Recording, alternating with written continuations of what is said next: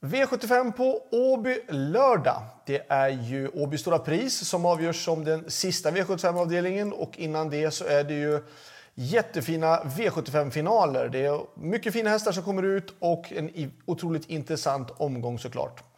Åby, då ska vi även tänka på att det är open stretch. Alltså möjlighet att passera invändigt om ledaren från de bakre regionerna på upploppet.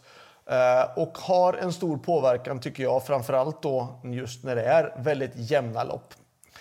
Vi börjar med V75-1 som jag själv körde med 3 Working Class Hero som jag tycker är väldigt bra. Han imponerade rejält på då han vann på V75 på Eskilstuna, det loppet som han vann då, men han var även jättefin senast på Romme då han gick med skor.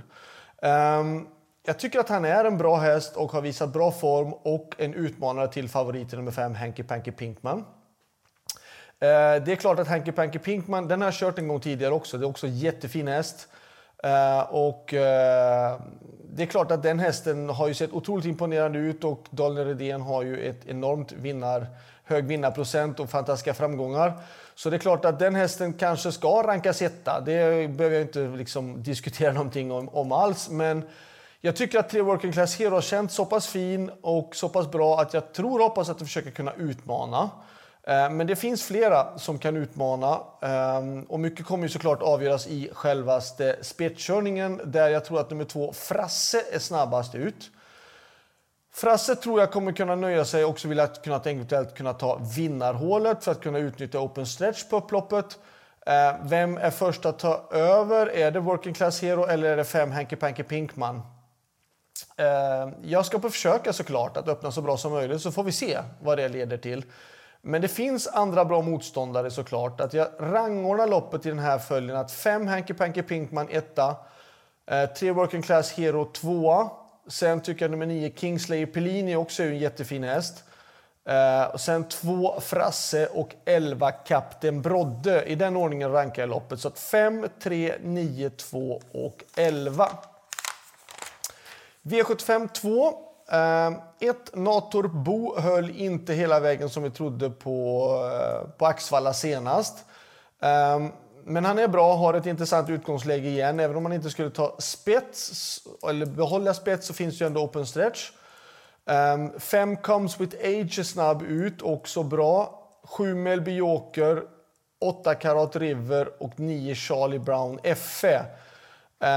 Jag rankar det här loppet som 1 Natorbo, 5 Comes with Age, 8 Karat River, 9 Charlie Brown F och 7 Mel B Joker i den ordningen. V75-3, 6 Danger B är en jättefin häst. Jag mötte den någon gång nere i Italien förra året. Det är en otroligt stark och rejäl häst som då var tränad utav ägaren, numera tränad utav Alessandro Gorzadoro och har ju lyft sig ytterligare ett par steg. Jag tror att det här är en kanonbra spik. Visst, nummer 2 Make It Shermer är jättebra. Men jag tycker ändå den hästen har gått i lägre klassen mot sådana som har tjänat lika mycket pengar. Nu ska han då gå ut och möta en sån som Danger B som har varit ute och mött de bästa. Och han var ju fantastiskt fin, Danger B, när han vann på Eskilstuna senast. Alltså för mig är det spik på 6 Danger B och varningen då är nummer 2 Make It Shermer. Själv kör jag nummer 7 Monaster Ibuko. Det känns väl lite som att det är lite djup vatten och vi har också framförallt ett tråkigt utgångsläge. V75-4. Då var det en batalj senast mellan 4 Keep Gamble och 5 It's Pepper Time. Där It's Pepper Time gick den vinnande ut det. Men jag vill inte ta få hästar det här loppet. Jag vill gardera med lite fler hästar ändå. För det här är den lägsta klassen på V75.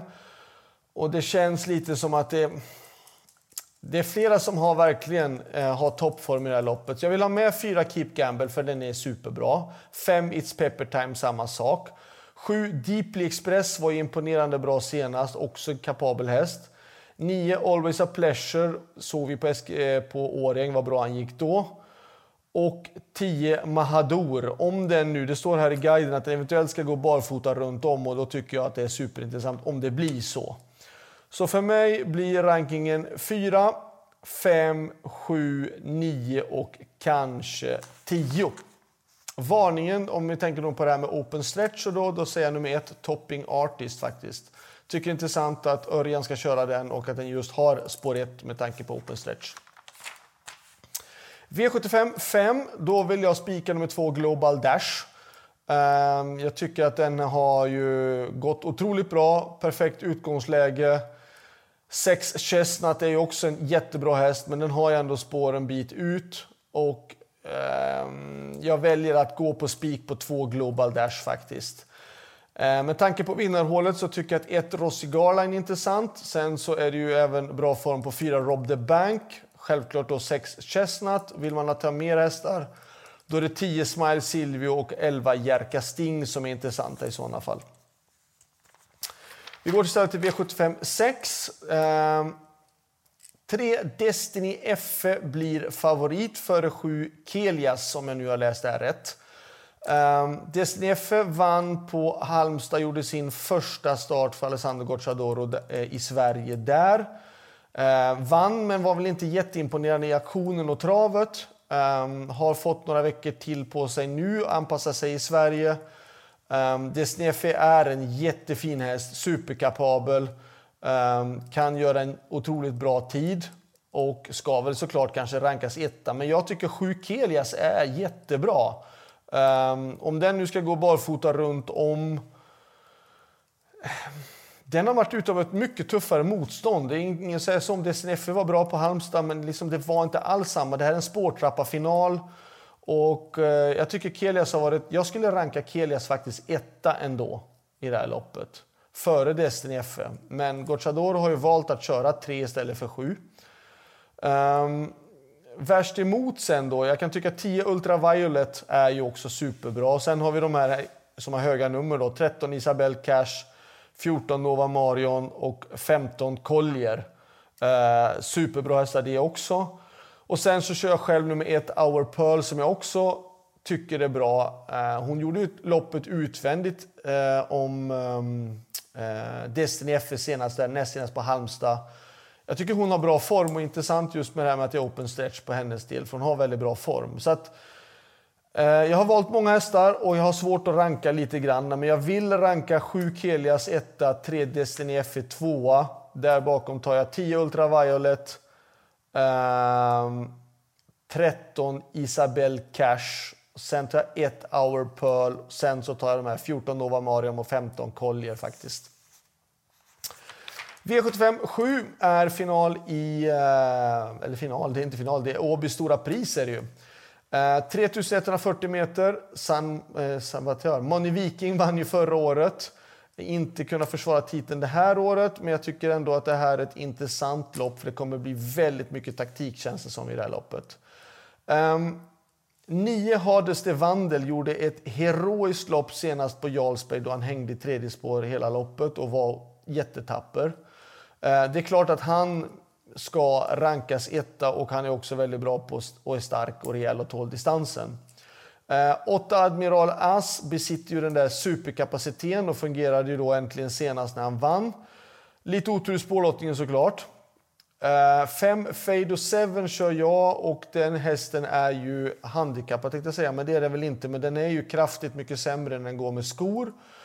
Och så tyvärr har vi ju nog inte barfotabalans-informationen här i programmet på om han har gått med eller utan skor. Men han har ju gått med skor i flertalet av de här loppen, och nu blir det barfota runt om. Och det är klart att Fado Seven är ett antal procent bättre barfota. Jag har fått ett intressant utgångsläge, och jag tycker faktiskt att jag är en av 4-5 som kan utmana det här loppet.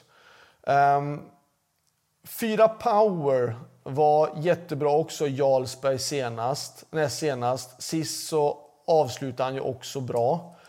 Skulle kunna vara intressant för er som söker lite mera drag.